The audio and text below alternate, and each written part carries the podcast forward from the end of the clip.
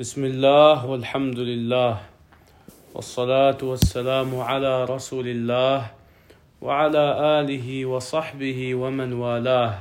أما بعد بخندور بإذن الله تعالى مت أنز اللسة أو تتخزيخن دا رياض الصالحين دا تاون در أبرخت إن إميدلس is دين دا لاتست اللس هيلاس فان ديت سيزون موخ الله عز onze vele andere nuttige seizoenen laten meemaken.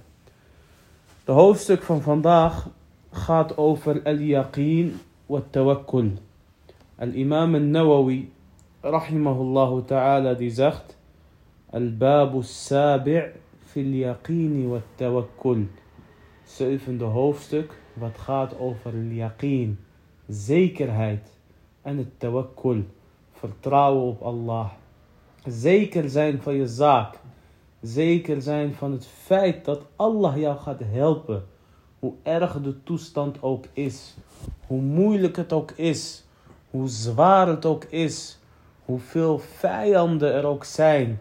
Weten dat Allah jou nooit in de steek gaat laten. Wanneer jij je best doet. En wanneer jouw intentie zuiver is. Al is de hele wereld tegen jou. Wat tawakkul en het vertrouwen op Allah Azza wa.